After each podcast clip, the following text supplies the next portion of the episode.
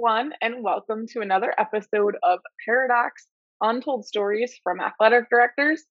We are very excited to be back this week with our guest, um, Rich Barton. How are you today? Good, good. It's uh, morning time out here in the, the western states, and uh, glad to glad to be a part of your podcast. Well, we're so happy you're here. Um, so thank you for being here, and also thank you to Take It Spigot for being our sponsor and making um, this and every episode of Paradox possible. So I'm going to hand it right over to you, Dustin, so you can introduce um, Rich today and we can get started with some stories. You know, I think I've gotten a bad reputation in uh, the, the, way I introduce people, uh, but the reality is when you have somebody of Rich's caliber, you know, they're, Daniel, I'm sure you've had people apply for jobs that have a resume that's like 47 pages long, and you're trying to get through all the accolades and all the accomplishments and all the things that they have done. Have you not? Oh, I definitely have. Yeah. Well, today is no different. Rich Barton is, um, man, I don't even know where to start. Uh, other than Rich and I spent some quality time together uh, in March in the Arkansas State AD conference watched a lot of basketball. Uh, got to spend some time uh, breaking bread together, having some fellowship, but also just diving into who Rich is. And then I got the opportunity to. This will show you the roles that we have. I chauffeured Rich to the airport. It was an hour and a half drive. I took him to the airport, made sure he got off, sent off like he was supposed to. Um, I made sure I had the right. Made sure I had the right bag make sure he had the right bag, which is another story we can talk about later. But Rich Barton is an AD out in Utah, and we'll talk about exactly where here in a little bit. But Rich is a former, uh, well, I guess they call him past president of the NIAAA board. Um, he's he to me is a great friend. I know I said that last week with Willie Spears, and Rich may dispute that as well because Willie disputed it. Uh, but Rich has been a mentor, a friend, uh, just a, a, person who's invested in our profession um, and personally invested in me, which I am grateful for. Uh, and and we have a mutual friend, and well, we have mu- several mutual friends, but one that's mentor for me is Doug Kilgore, who we've mentioned a couple times on this podcast. But Rich and Doug are good buddies as well. So it is my distinct privilege and honor to introduce Rich Barton as our guest today on the podcast. And Rich, before we get going, let's tell our listeners a little bit about who Rich Barton is, something that the resume is not going to tell us. Don't tell us the 47 pages that you have on your resume. Just tell us a little bit about who Rich Barton is and what Rich Barton likes to do outside of this athletic administration world. Well, I guess probably not a lot of people would know, and my resume would say is I uh, I was uh, had my start in life in a in a rural town of about 600 people you know, uh, if at that that uh, high school, one of the smaller ones in the state of Utah, um, went to seventh grade in the high school. My my father passed away when I was nine, and uh, my mom remarried when I was thirteen, and so moved moved to the big city of Cedar City, uh, about you know uh, 18,000 people at that time. And so uh, had, I guess I, you'd call humble beginnings. And, uh, you know, uh, uh I'm grateful for those, those uh, roots that I, that I had from, from, you know, a small, small rural place and, and also from a great mother that was a widow at 35 with four, four kids and fortunate to, learn a, a work ethic from you know she's the the hardest working person I've I, have i have known and uh, you know her her influence is something that's uh, led me uh, above all else through through my life and helping me to know I could do hard things. Um, I guess speaking of what what what's not on the resume or something maybe people don't know about me, I uh, if I wasn't in this profession, I think I'd probably be a financial planner because uh, that's uh, something that uh, you know I, have always maybe taken a, a, an interest in, and uh, you know it's always been uh, intriguing to me how people choose to to live their lives financially. And uh, I I uh, another another unique thing uh, for me was when I was about age 33, I was called to be uh, a bishop of my congregation, which is the the primary leader uh, of the uh, spiritual, physical, temporal welfare, emotional welfare of a congregation of, of 500 people. And you know that, that was one of the things that also I, I, had to deal with people and their finances people that were in our church or people that lived in our uh, boundaries of our congregation and uh, that that was uh, a non-paid uh, which I would call a full-time job in addition to that's when I got out of basketball coaching but even during that seven year calling I was uh, was also the president of the UIAAA and uh, a full time assistant principal and an AD. And so a lot of a lot of things on my plate, but uh, all made possible by uh, the support of a, a good wife, and uh, also had a great principal during that that period of time at my school that allowed me at a moment's notice to to go help anybody in in crisis or uh, go to the, the church for Tuesday night interviews and uh, involvement with our our youth groups and things as well. Now, what Rich is, Rich said he had humble beginnings, and what he's not telling you is Rich was also a basketball player at the collegiate level. Uh, and if we had Steve Throne here right now, Steve and Rich probably look eye to eye. Yeah, Steve's Steve's a Steve Steve's a big one. There's a there's a you know somebody bigger from uh, the the state of Delaware. That's Big Mike. If you've ever ran into Big Mike, he's he's got me by about two or three inches. I, I think that. Uh, so what Dustin's trying to say is you really like airplanes and sitting on airplanes. Yeah, you know, I, I I'm fortunate. I think about 80 90% of the time i end up on the exit row i think they just feel sorry for the people that might have to sit in front of me.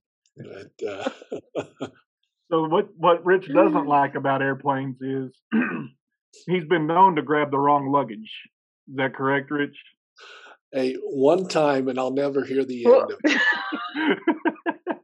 Did you take it home with you before you realized? It? No, but I, I, took it to uh, Hot Springs, Arkansas, uh, about an hour and a half away from the airport, and uh, I really, really did feel bad for the person that I took their bag because uh, they were identical bags.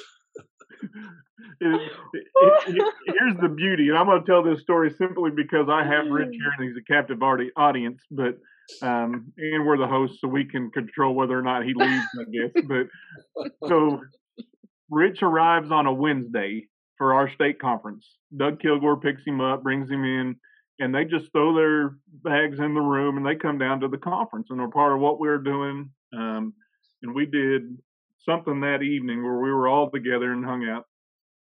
And so once we got done, they went to the condo and they come early the next morning and I see Rich and he's wearing the exact same outfit he had on the day before. I mean, head to toe, the exact same outfit.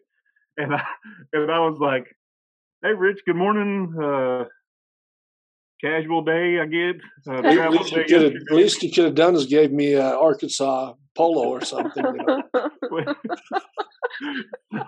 so it was then that I found out that he had grabbed the wrong luggage, not on not on purpose he had grabbed the long, long wrong luggage, but he didn't realize it.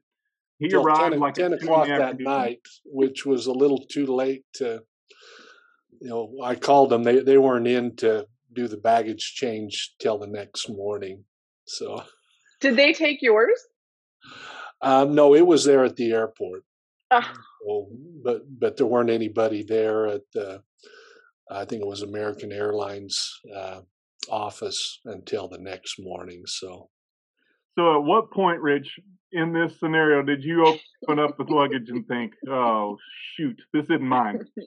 Yeah, it was about ten o'clock, and, and Doug and I were at the condo on the lake, and we had uh, just got to the point of you know through visiting and things retire ready to retire for the night and i'm like well better brush my teeth and you know do the nightly routine and uh, i open up that bag and start pulling out some things that aren't mine. Uh, I, I, said very loudly to doug who was down the hall in his room i said i i can't believe it. And the the best part of this story is that Doug Kilgore always has travel woes. There's always a predicament when he travels, and we and Rich and I had joked about this, and maybe we should blame Doug because he's the one who picked you up, and it kind of just by osmosis happened to you. You had it, there was a rub rub off effect there. Uh, yeah, that's what that's what we'll call it, right? so what an what a I mean, I can't imagine being in that spot. What I'd end up Mm-mm. doing, um, and maybe it is me because Willie talked about it last week in our episode about how he had to go buy a whole new wardrobe when he came to speak in in Arkansas one time. So it's either Arkansas, me, or Doug, and I'm going to go with the latter on all of that. so, Rich, let's paint the picture ge- geographically speaking of where you're at, what you're located, where you're located, and what your roles are uh, there at the school you serve. Yeah, and our, our school, Richfield High School in Richfield, Utah, so we're located in the center of the state, a couple hours from uh, Salt Lake City, a couple hours south. And then um, as far as proximity to uh, Las Vegas, um, about um, three and a half hours from, from Las Vegas. Um, I uh, started out here uh, 29 years ago as a coach and a teacher. Um, I continued, you know, from my bachelor's, I started my master's uh, right off the bat, uh, my first year of teaching. And I was fortunate to get a one of the six uh, Division One NCAA postgraduate scholarships in men's basketball and so I I used that with my master's and uh, my administrative endorsement. And five years after my after my first five years, uh, the assistant principal and AD uh, retired, and uh, I had said I'm willing to to to take that position on one condition that I can still coach. And so uniquely, I I was the boys basketball coach, uh, full time assistant principal, and AD, and I did those roles for six years. And then when I got called as a church bishop, I knew something had to come off my plate, and really the only thing that could at that time was uh, the boys basketball. And so it, it, it also was a blessing because now I, I had uh, some some opportunities to get a little more heavily involved in our state AD association and to go to a national conference because with the the winter basketball coaching I had never gone to a national conference and and then I, I had one of our uh, past presidents uh, call uh, of the UIAAA called me up one night about it was about 10:30 and and I, I go to bed early uh, when I can because I'm I'm a 4 a.m. Uh, early riser to exercise. But he called me up and he says, um, "You're you're going to run for president elect." Uh, and uh, and the next morning, I, I told my wife Sheila, I said, I, I'm not sure, but I might have uh, uh, in a in a, a, stupor of being woke up uh, late in a deep sleep. I said I might have said agreed to run for president of our state association. Nothing that I'd ever considered doing, and that led to some some other opportunities, uh, involvement wise. Um, I got asked to be on the NIAAA third strategic plan which that's that's another story i you know uh, we probably don't have time to share but i uh, long story short i i got off the plane went and had my appendix taken out um, mm. a couple hours after i got off the plane it is first his first duty right that Yeah. was your first trip there as the strategic plan. Yeah, and uh, and the next morning I, I was supposed to stay for a little longer stay at the at the uh, hospital, but the next morning I got up and got dressed and said, "I'm." They didn't fly me here just to have surgery and and stay in the hospital, and I felt bad missing uh, the get together the night before and things, and so I.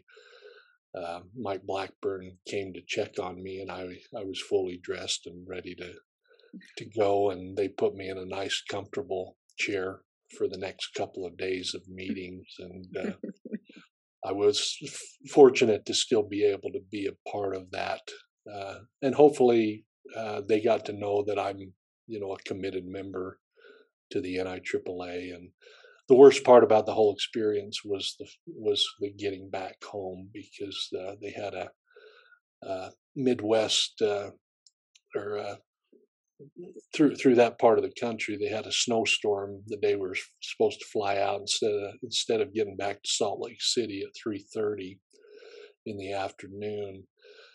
Got sent to Atlanta and didn't get out of Atlanta until midnight and my wife and her parents had driven to the airport because they wouldn't let me drive home uh, doctor wouldn't clear me to drive home from the airport and I'm a couple hours away and so I think I got into the airport at uh, 12 hours later than I was supposed to at about 3:30 in the morning, and uh, needless to say, I was suffering at that point, uh, health-wise, physically. But uh, So did the did the committee know that you were committed, or did they need to commit you to somewhere and try to get you some well, help? that, yeah, that's probably a better term for it. Is they probably needed to commit me somewhere. but uh, but it was a a memorable first uh, trip to Indianapolis. I've gone quite a few few since, and uh, that one was uh, you know fortunately all the others have been a lot better trips to Indianapolis. So is there any truth to you said you're at Richfield Schools? Is there any truth to that school being named after you and some guy named Field? No, no truth, but you, you know my Twitter handle uh, at Richfield Rich, and uh, this is my wife's hometown. And uh, in fact, my first few years on the job, uh, I was fortunate to. Uh, her father was the longtime school counselor here, and uh, so my first three years was was he he was here on the job, and uh, you know it's a uh, a, a great great community. Um, we, you know, I, I, know sometimes with my trips home from the airport and things, I, am definitely getting home a lot later than most people that travel in the NIAAA. But I always say uh, that's okay. I, I I I live where the traffic's not not uh, frustrating, and I, I, live where the air is uh, breathable, and and uh, you know, and it's a it's a, it's a nice part of the world to live. I live uh, within traveling distance to uh, about five national parks. Uh, the north rim of the Grand Canyon is is probably about three and a half hours away. Well, if you want to talk about places that the traffic isn't bad, I live in a town of less than nine thousand people. So, and I'm, I live three blocks from my office, so I can walk. Uh, so traffic really isn't bad when you walk. So there's not, absolutely no truth to Richfield being named after you. No, no, they probably they probably have thought about changing the name since uh, I've been in in leadership positions. So, you know, you know, sometimes assistant principals aren't always the most popular people with some of the the hard things you have to do. but and it's not the most sought after job either. So they might have found a sucker that said he'd do it, and they just kept him in that role. That's right. so now that we've we've got a little background on you, Rich, um, the purpose of what we do is just try to have some fun, have some laughs, and tell stories. Um, do you have a story for us that you can start our start our day off with? Well, you know, when I when I uh, read that in the email, I thought, well, I don't, I don't know as I can top, uh, you know, Becky Moran's uh, streaker from the stands, and I know you've had some some good ones, but Oh, I mentioned to you off the air we have three. We're a three high school district, and and the one to the south is is there's a pretty good rivalry between the two schools. In fact, I I tell people, you know, we have you know even some of the biggest schools in the state. I said, you know, we can have a volleyball game with our school and theirs, and you know it's standing room only. Um, you know, people people that don't go to games go to go to those uh, contests just so the next day they're involved in the water cooler uh, conversations and you know and, and we've had uh, uh, a lot of hijinks in the weeks of any kind of game with them whether it's a, a contest in the fall or or in the winter. And uh, we we had a it was the last football game of the season, the one year, and it was going to be played at uh, our opponent's school, our, our rival school's field, and you know, and we've already done the extra uh, law enforcement uh, at the building through through the uh, evening hours. We we do it at our school. They do it at theirs to try to try to make sure they can catch anything as far as uh, we're the wildcats. We've we've gotten the kitty litter spread around uh, all, all of our uh, school grounds and things uh, you know like on purpose or somebody else did that oh yeah yeah, their their their students have, have done. Oh, it. so not your students? No. Okay. and, uh, Like as a prank, Dustin, they're putting kitty litter because Right, I'm with you. I need but to catch you up here. I mean, I don't know what things out in the West happens. I mean, that may be. I mean, we talked to Cole Canyer, and he talked about live chickens in his game. So I don't know if this was a no, deal or not. uh, you know, any any way to take some shots at shots at us. We've had kids put, uh, you know, uh, toilets on on you know uh, their doorsteps over there to their school, but we uh, wow. this this particular year we uh, got we started getting phone calls you know as soon as we got to school and we had found out that uh, there was a dead ram hanging from Oh. their with you know attached to some chains hanging from their goalpost um, that their wait, wait, wait, wait, wait, wait. their Like custodial staff had had noticed that that very morning and they're and they're they're the their their their mascot is the rams and uh, and so they had had What, some like a people real, a real ram sheep. yeah, it had chains connected to its neck it Oh, had str- strung up over the uh, the goalpost on their football field where the game was going to be played later that night Oh. So somebody over there had also called all of the uh, media stations in Salt Lake City. So all four, all four uh, media outlets were obviously trying to get a story on this, and so our our school phone was ringing off the hook for the principal and I to uh, talk to him. We we we didn't talk to him, and uh, you know give it a give it a few hours now. You know some of their media trucks are uh, parked next to the school as as close as they can. They're trying to get kids uh, to interview kids and, and things. And uh, meanwhile, we're communicating with the other schools administration. We're trying to we're trying to find out who who did it, uh, as we had with some other hijinks problems between the two schools. We worked together to try to find out some things, and there there wasn't surveillance on their football field, so that didn't help. I they probably had uh, law enforcement that had watched around the school, but you know, not uh, able to monitor the football field for all the hours in the evening. But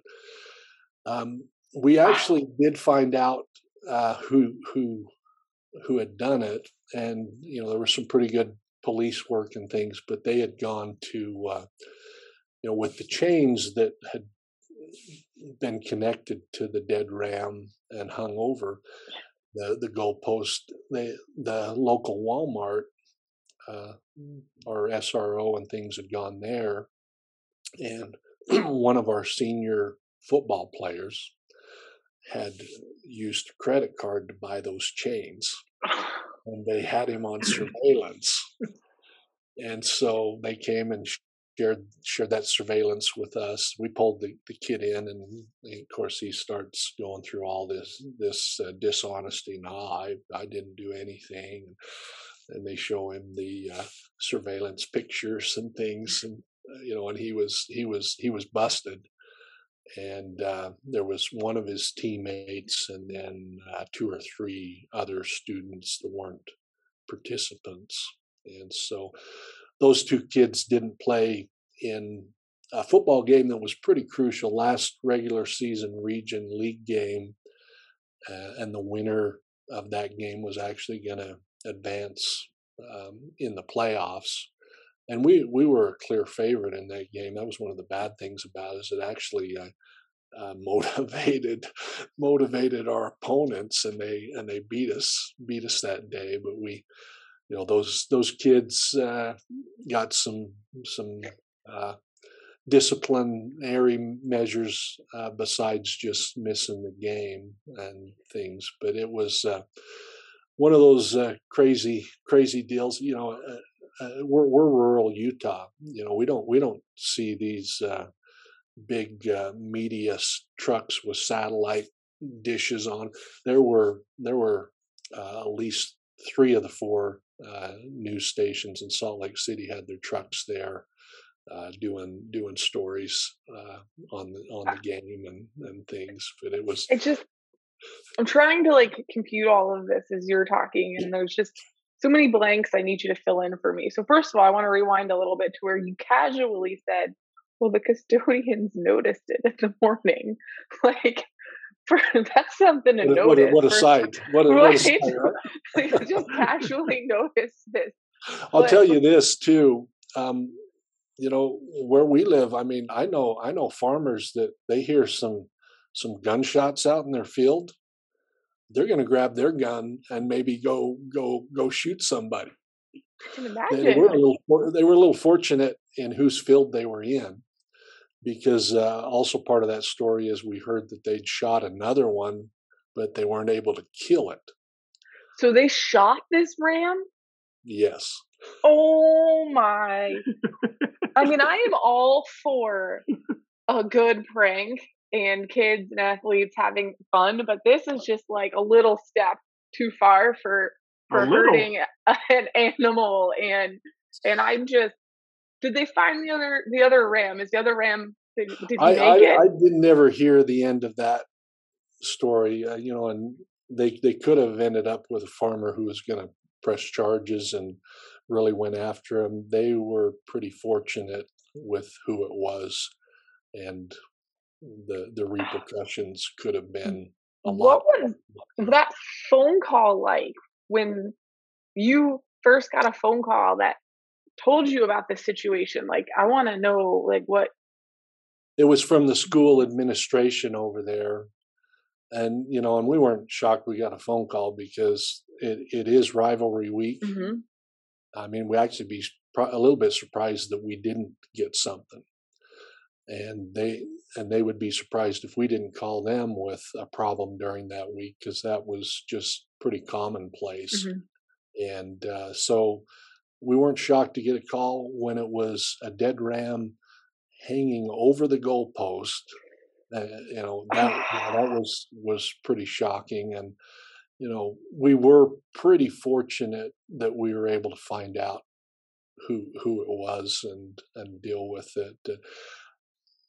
It it's one of those things. Had they not had people over there call the media, you know, it it might not have been as big a story but because uh, there's there's been there's been things other things in rural Utah. I know of one school that's the Rabbits, uh, and and their rival school had had some kids just shoot up a whole bunch of dead rabbits and and all of the light reflector poles from their town to the the town of the rabbits had dead rabbits uh, on all the reflector poles, and on their football field they had all these uh, dead rabbit guts and and the, but but the media media wasn't aware of that, you know. So there's there's been other things that that people have done, but um, ours got to the media and it got there quick, and you know. Well, that's a big thing. I mean, I can see why it got there, like physically and. Uh, how did they get it down? Um, well, you know, it, it had the chains, and so the bottom of the chain, you know, they they were able to. It, it wasn't a too big of a challenge to Uh, get it down. Before I dig into some of my questions for this story, I want to go back, rewind to the kitty litter part that you had because you're Wildcats. Now, that's where you're still at. You're still back Yeah. there. We Well, just moved because on, Justin. I can't get past this the statement of kitty I, I, the rationale of doing kitty litter for a wild cat. There ain't a wild cat gonna be using kitty litter. Just gonna throw Well, that out there. You know, Well, that's we, we're way better than the dead cat. animals, though, Dustin. This is Well, a I- way better thing to do. I said I'm gonna get to that point. I'm just saying that point doesn't make sense to me. That Well, why you we're, we're, we're referred to as the cats. I mean, we're the Wildcats, but for short, uh, you know, often in cheers and different things, you know, uh, go cats, you know, uh, and and so what, whatever whatever angle anybody can take to So- try to have some fun with. Whatever humane what angle is anyone can take. Utah does it a whole different level than some other places in the country. Well, I hope there's not too many more levels of going beyond Right. that, that, that story. But like I say, I mean, I, I know some farmers that would come out guns blazing if they uh, heard or knew somebody was going after their. Uh, But you Yeah. think about farmers or PETA or I was gonna say, where about kinds of PETA? stuff. But that in the moment seems like a great idea for kids, which really, I mean, the three of us can sit here and say, "What a terrible idea!" That that absolutely, I mean, no part of that makes sense. And I'm sure said kid did not operate solely by himself. I mean, you think about the the whole process. Now, I know there's some kids that can shoot some animals, and but hauling it out there, scaling a fence or finding a way in, whatever they had to do, all the trouble they went to to get this ram hung over the goalpost, it, they surely couldn't have acted alone. uh, it, it there was there was about five of them that uh, brainstormed, carried it out, and uh, None of them were like, this might not be a good idea. Like, I mean, I know they're kids, but Well, through through the history of the rivalry, um, sometimes some people will see it as a, a way to get some hero status, you know, and uh, you know that that's kind of one of the ways it was looked at. I mean, today's world, uh, PETA, you know, some of those groups, boy, you know, they would ensure that there was some pretty heavy things to come down. And one, I, will say, with the crazy rivalry we've had with them, it did have a good change in that rivalry, and that is we we did a we we did a combined basketball night, girls basketball, boys basketball. We actually even did wrestling a couple years before the two games, and we had it in our big arena next to our building, and it was um, a game where the entire proceeds went to cancer uh, and cancer victims and families, and we we uh, would have a, a lot of people, cancer survivors, there at the game, recognized and things, and you know, and it was kind of. Uh, you know, because a lot of even the adults in the communities, they they think the the hijinks is kind of uh, cool and funny because yeah, they they're not like us and have to spend a bunch of hours dealing dealing Right. with it. But it was kind of uh, when we started started that um, cancer cause uh, night of games, it actually kind of threw a lot of the the kids and even the parents that sometimes I think some parents even promote some of this stuff it kind of threw them for a loop because we here we come together for such a great cause you're not going to taint that great cause by doing some stupid stuff and one thing that we we look back on and see how things have improved uh, with with the hijinks and the over the top stuff is when we started doing that. Uh, we weren't we weren't in the same league because uh, we were a classification above, but when we got put in the same league, uh, nobody wanted to give up their region game home home site to you know to do that. So it, it went away a few years back, but uh, it it helped kind of end some of the over the top rivalry uh, problems. So, Rich, you said you're in a three district or three, three school, school district, and this was one of the schools in that district. Yes. So, how far away is said school? Fifteen minutes. Okay. So, did the other school that wasn't a part of this decide? I want to try to one up what's going on, or I want to try to be involved in this with either one of the schools. No, we we we didn't uh, have anything. I mean, uh, probably the next year we probably uh, or the next rivalry week game we probably up the security even more uh, through through the night.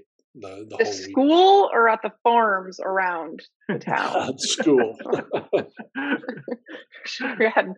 uh, I, I. But I also think, think some awesome. of the some some kids also probably viewed what happened to the kids that were involved and also what could have happened you know uh, uh, even though some of them took some hero status from it you know they also probably saw it wasn't worth it you know we had we also um, kids kids involved weren't going to be able to do a winter sport.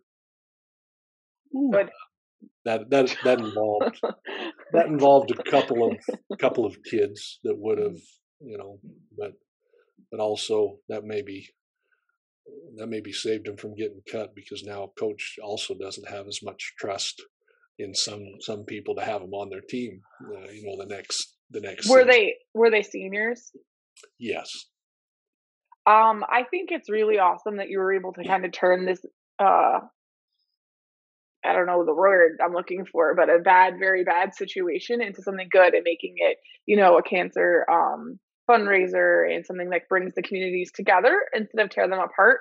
So I think that's super awesome. Um, but I also, in the beginning of this episode, you said you didn't think you were going to top anybody. And I'm going to go ahead and say for the Extreme Award. You own that right now. And I really hope no one takes that away from you because that was, this is definitely an extreme story where, as an animal lover, as somebody who very much um, believes in, like, I guess, life in all forms, uh, that would be hard for me, I think, as an AD to see that happen because I would feel so bad for this poor ram who clearly and I mean, let's also talk about how it could have gone. They had a gun out on a field, and it was probably dark. Like that could have gone way worse yeah. for those kids than what happened. I mean, it sounds like there was, you know, two sheep that were involved, and who knows what else, or rams that were involved in. But I just, I just think about all of the ways the story could actually be worse than it is. Mm-hmm. So it could be scary, and also you also as an athletic director and as a, an assistant principal you don't have control over what they're doing at night yeah but yet well, you're the one dealing with it yeah and you can promote good sportsmanship uh, all day every day all year you know but all it takes is one kid with a harebrained idea. Yeah. Or that's that's the world that's the world we live in. Which which is baffling some people that we make our living based off the decisions of 12 to 18 year old kids sometimes and um, we were all 12 to 18 year old kids at some point and sometimes i reside in that mindset a lot more than i probably want to uh, but the reality is in that situation i'm trying to figure out uh, what was your reaction when that phone call happened because i know you know there was some there was some back and forth over the years you know but at some point that conversation had to be had that said "Hey, Rich, you aren't going to believe this, but there is a ram, dead ram, hanging from our goalpost." What was that discussion like with that fellow administrator?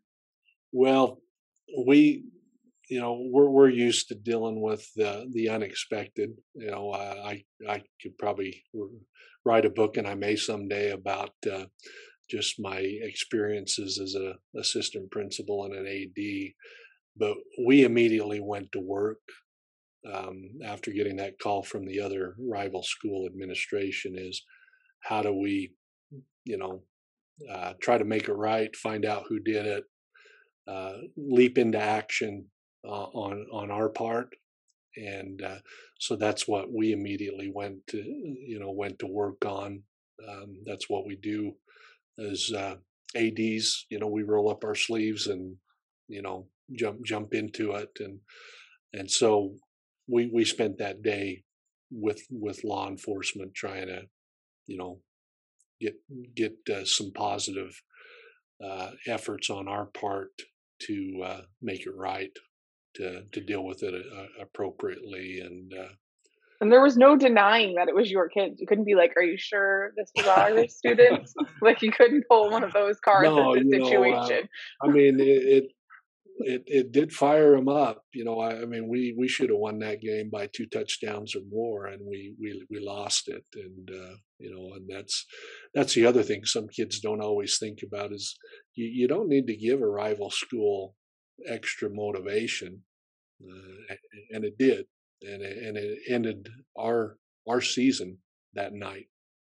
Well, and I think about a couple things. I'm you said you're an early riser. You get up at four to exercise. I'm sure at some point while you're exercising, whether on the treadmill or running or whatever you were doing, you did not get up thinking, "This is what I'm dealing with today." I'm going to school and I'm dealing with a ram hanging on a goalpost. That is not something that goes through your mind. So as we think about takeaways from the story as you look about we've got we've got listeners that could be two months into the job as an AD, they could be 20 years into the job as an AD, and they may not have seen this situation. So I think I think for me the takeaway is the flexibility you have to have as an administrator because you may have had a plan of what you're going to do that day, and all of a sudden it is all superseded by this one event, and it's so time consuming that you have to deal with but you can't just say, no, I've got this plan. I'm not dealing with that situation. You've just got to adjust to whatever's thrown your way. Well, you, you, we learn to expect the unexpected. We we also learn to stay level-headed, cool, calm, and have a, a wide lens as we we uh, deal with situations uh, with with uh, you know obviously there was having to deal with parents multiple parents that's that's not something you do in an hour mm-hmm. uh, well that was that was going to be my next question is i want to know the reactions of parents and i also know the reaction of your coach um, coach was very supportive you know those players didn't get a play uh, in the game that night and uh, you know uh, coach wasn't happy that you know that kind of takes uh, takes the the the story of the night and the game, uh, the motivation that goes to to the other team the other uh, team's fans. Um, so the you know coach coach was supportive. Um, you know I, have learned as a, a, an assistant principal and an AD, parents view things uh, as as the two of you know entirely different when it's their kids. No.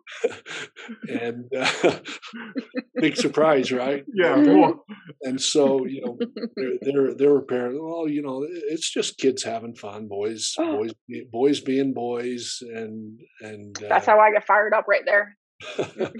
and, and, so, because because that's the other book I'm going to write someday is uh, is all of my experiences with with parents. I, have up here on my wall behind me that every athletic parent or parent in my assistant principal world um, they they see a quote on the wall behind me and it's a it's a parental philosophy from my father-in-law that I already uh, spoke about he, he played college basketball at Colorado State. His one son was a Division One teammate of mine. The other son played college basketball, and the other son uh, was a starting offensive lineman at Memphis State. Beat Alabama his senior year, and his his quote on the on the wall above me here: uh, "Prepare the prepare the child for the path, rather than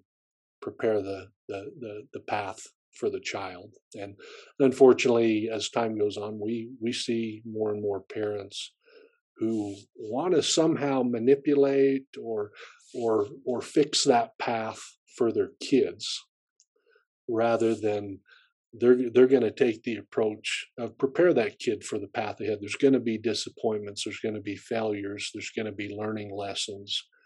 Support those learning lessons. Teach them to fail forward.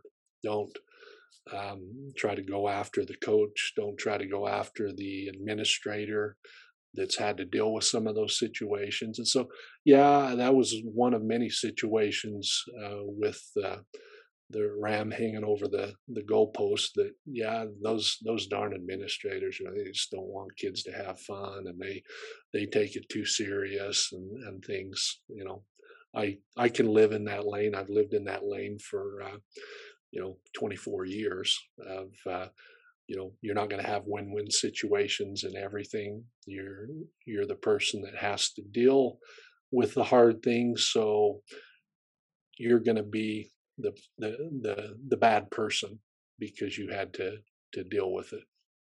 So so you're saying athletic administration or administration as a whole is not full of rainbows and unicorns all the time well, you know, no, it's, it's, full of rams. There's only storms. Certain, there's only certain good doctors that live in that in that that world. Uh, you know, out in Arkansas. you know, and it's just... good. I'm so glad to hear that your coach was on the same side with you because I think it's easy to think like, oh well, of course the coach should should be supportive, but I've had coaches who were supportive of teaching student athletes to become good people and good citizens. And I've also had coaches where the only thing that mattered was the game that night. Mm-hmm. So, um, in this situation, I think that's awesome that it, it's he saw the bigger picture and was able to actually, you know, try to get his team, I guess, to focus on the game again because that had to be a huge task in, at hand for him to just be like, no, we're focusing on this not what happened, not the kids that were lost, because that's what you said five kids. That's a lot of kids. I'm guessing they might have been starters. Say that again. I said I'm guessing they might have been starters too. Um, yeah, the the two that were on the team uh, were, and uh, I mean, I wouldn't call them the the the, the mainstays or the the best mm-hmm. players. Mm-hmm. I mean, uh, I, I think your your trusted leaders, your trusted players on most every team wouldn't be the guys that would come up with a harebrained idea here mm-hmm. that at least they would process enough to think you know this is going to take yeah. over the the the night's game focus and things and plus if you got a big game that uh, means whether you're advancing the next you know to the playoffs what are you doing out um, after midnight two in the morning doing something like this, you know, uh, and and that that alone, you know, uh, any coach who's a, a, coach of substance and integrity is going to say, if it's not important for you to get ready for this game, go to bed at a decent hour, you you don't deserve to mm-hmm. wear the uniform and go suit up and give it your best and i think that's a really important thing that we touch on because you know you're talking about how parents don't necessarily always see you um, as as the good guy. But sometimes that happens internally right? If you don't have that coach that's seeing the bigger picture and only cares about the game that night. Um, and i think that's a good thing for us to even i mean that didn't happen here and that's awesome but i think it's a great thing for us to even talk about because i think some people are in that situation. Um, and that's a hard situation to to be in when you have to internally fight with parents or and also possibly your coach so um, i'm glad that you didn't have to do that and um, i'm still upset by this whole story well a lot of it i think a lot of it proves we're not robots i mean you mm-hmm. don't program us to say you don't have emotion or you don't deal with this or you don't get to this is how you deal with a hard situation. It's not cookie cutter approach. Uh, and and reality is we all three go home at night and at some point we've got to deal with whatever decisions we make and mm-hmm. we've had coaches that would have said hey i'm all for reprimanding them but can we wait three weeks to do that? Mm-hmm. can we can this investigation take a little longer? Can we draw this out to um, but at the end of the day there's never a wrong time to do the right thing.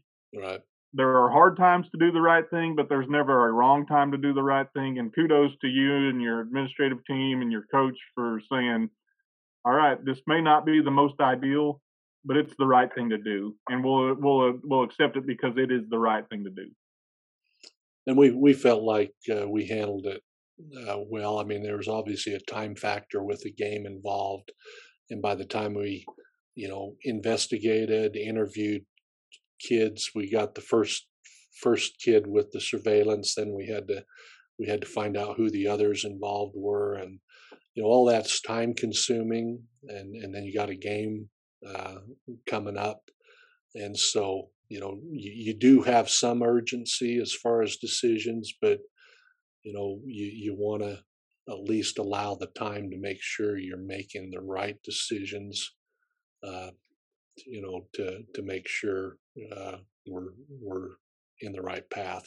Well, you you casually said you got a game to get ready for, but this is not just a game. This is a game with a rival with postseason implications on it. So there's a lot to get ready for, and to, I mean, I know what my Fridays look like when we're about to play a, a game. Period, not just a big game, but I know how crazy that is, and to have that interrupted by this this event, and still have to have the game that night. I mean that there's just multiple hats and you're juggling machetes is what I call it sometimes. You're just trying to make sure that everything happens like it's supposed to happen. Mm-hmm. But there was a big wrinkle thrown in this this day of planning and this day of getting ready. So uh, that's all part of the process and part of what we deal with as administrators. That sometimes it can just it can go smooth off the tracks and we've got to figure out how to get the the train back to where it's supposed to be on the tracks and make sure that everything happens and sometimes people don't know all the mess we had to deal with to make sure that something happens. Well, and then that's that's the best part though. If nobody knows all the mess you're doing, then you're doing a good job. But then nobody knows they, all the mess. They knew the mess doing. here because they had all those TV outlets there that were know the mess that day. Kind of kind of hard to camouflage that and say that's Rich, not all. Rich's mess was very public that day. but it was, it, yeah. Even if it didn't have uh, uh, playoff implications, it is the the rivalry football game that you know is the the circled game on the schedule for the season, and uh, you know, and then then you deal with the game. Well, is there going to be you know some some heightened emotions with their people. Retaliation whatever. And our protesting people, yeah mm-hmm. now you now you worry about hey is there going to be any uh, fisticuffs after the game? Or you know those things are always a possibility too. And so yeah it it uh, you know ha- has a lot of different layers to it.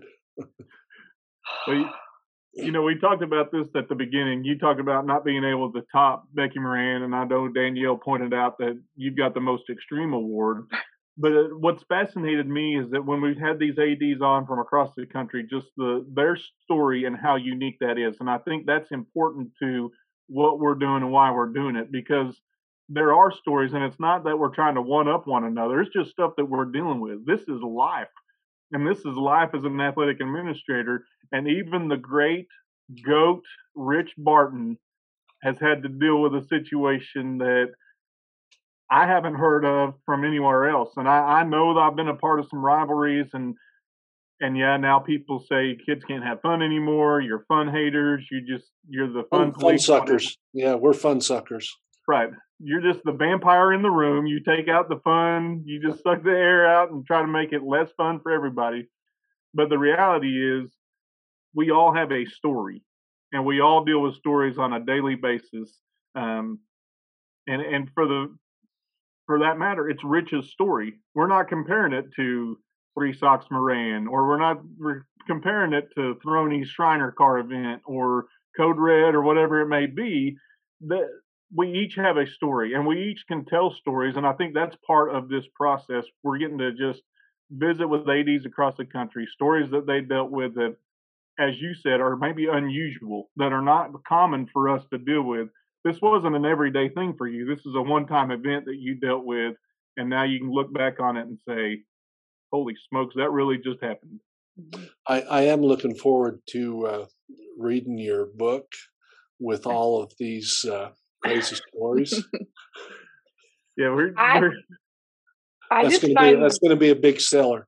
Uh, I just find that I just find it fascinating how there's so many unique ones and they're all over. And the one, the one thing, especially, I needed to hear this when I was a first time young AD. This I needed to hear that you are not alone when you're going through this. Mm-hmm. You're not a bad AD because this happened on your campus. And that's something that I took hard when I was younger and I first started out because I was like, what did I do wrong? What did I do wrong? How can I make it not happen next time? And I always want to be continually learning and improving. So that was just my mind frame. So something like this is like what I needed to hear. And I hope that there are some young ADs who are listening and can kind of have that takeaway where if something crazy happens, like fix it, deal with it, but don't take it so personally, so hard because we can't control what they're doing at midnight or 2 a.m. Well, I've I've said it before. Uh, you know, our stewardship and our buildings, it it has the most stakeholders. We, the number of head coaches, assistant coaches, and student participants. There's nobody else on our campus that has that big a stewardship, and it's um, an every day of the year stewardship. And all of the good things we can promote, we can teach, we can emphasize all it takes is one kid or one coach and one moment and, and a harebrained idea without proper processing. And, you know, our, our world can be turned upside down in, in a heartbeat. And, uh, and that's, that's a weight on his shoulders that, yeah, we understand it as athletic administrators, but how many other people in our education system understand the gravity uh, of that. You know, there's there's not a lot of other people that understand that, but it doesn't go away. You know, I, I went on spring break. I last week or so I'm I'm dealing with with stuff every day. You know, it's not something that leaves us in the summer. We're we're we're dealing mm-hmm. with stewardship responsibilities, um, and we we hope our our our leaders, our coaches, assistant coaches. Um, we we hope the coaching up that we've done uh, sinks in, uh, and that what they pass on to their participants sinks in to where they they do the right thing. But as we know, as Dustin said, dealing with the age group we deal with and the underdeveloped brains, uh, yeah, we're gonna we're gonna deal with uh, the unexpected uh, and some big challenges. Now, Danielle, I get a hard time because I just jump off in the deep end sometimes, or I get really deep. But man, Rich didn't even go to the shallow end. He just goes straight off the diving board, right to the way deep, and said, "This is where we're going." We needed it today. Today, we needed to be there. yeah, I, I will say I've been a part of some rivalries where at the collegiate level, there were some fountains, and maybe they took some laundry soap or some uh, dishwashing liquid and put it in the fountain, and so you just have bubbles everywhere because they just flows and keeps on going. But I have never once had somebody hang a live well, what, what, what, which was once a live animal hanging from a goalpost. So, Rich, you, and left left a wounded one somewhere too.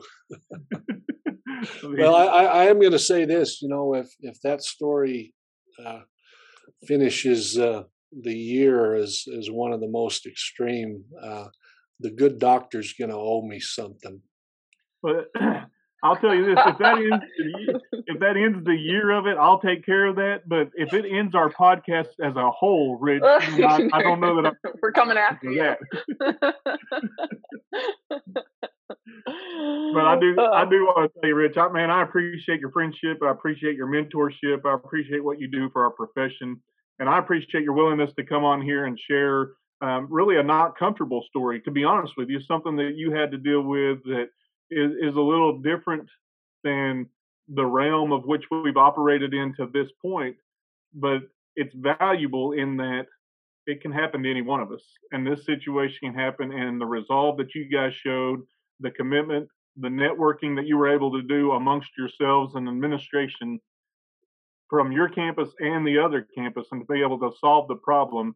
And kudos to your your SRO folks and your police that were able to crack that code real quick um, and really help you apprehend said suspects. But again, I want to thank you for jumping on here, being willing to jump on our podcast and and tell your story and let the world hear that even the great past president, um, Hall of Fame award winner, all kinds of stuff. Rich Barton deals with some some of the same mess we all deal with. Well, appreciate uh, both of you and uh, what you're doing with the with the podcast, and even being hard enough up to uh, have have somebody out west like myself involved. I just I don't I have always wanted to go to some of your state parks in Utah and now I'm like questioning a lot of things in Utah. well, I do know this. I know a great tour guide. If you go out there, there's a great tour guide that can show you around out there and you're you're talking to him today. And That's it's right. not the good doctor. It is it is the other the goat. Yeah, Doug Doug's came out and stayed with us, and uh, we've taken some of the scenic uh, loops. It it is uh, one of the prettiest parts of of our country, and some of the best national parks. And uh, you know, I won't I won't take you to any of those uh, dangerous uh, farm fields. It's good to know. yes. Well, thank you very much for being with us uh, today, and thank you to Ticket Spicket for sponsoring this extreme episode. Um, and we will be back next week with some more. Thank you, everyone.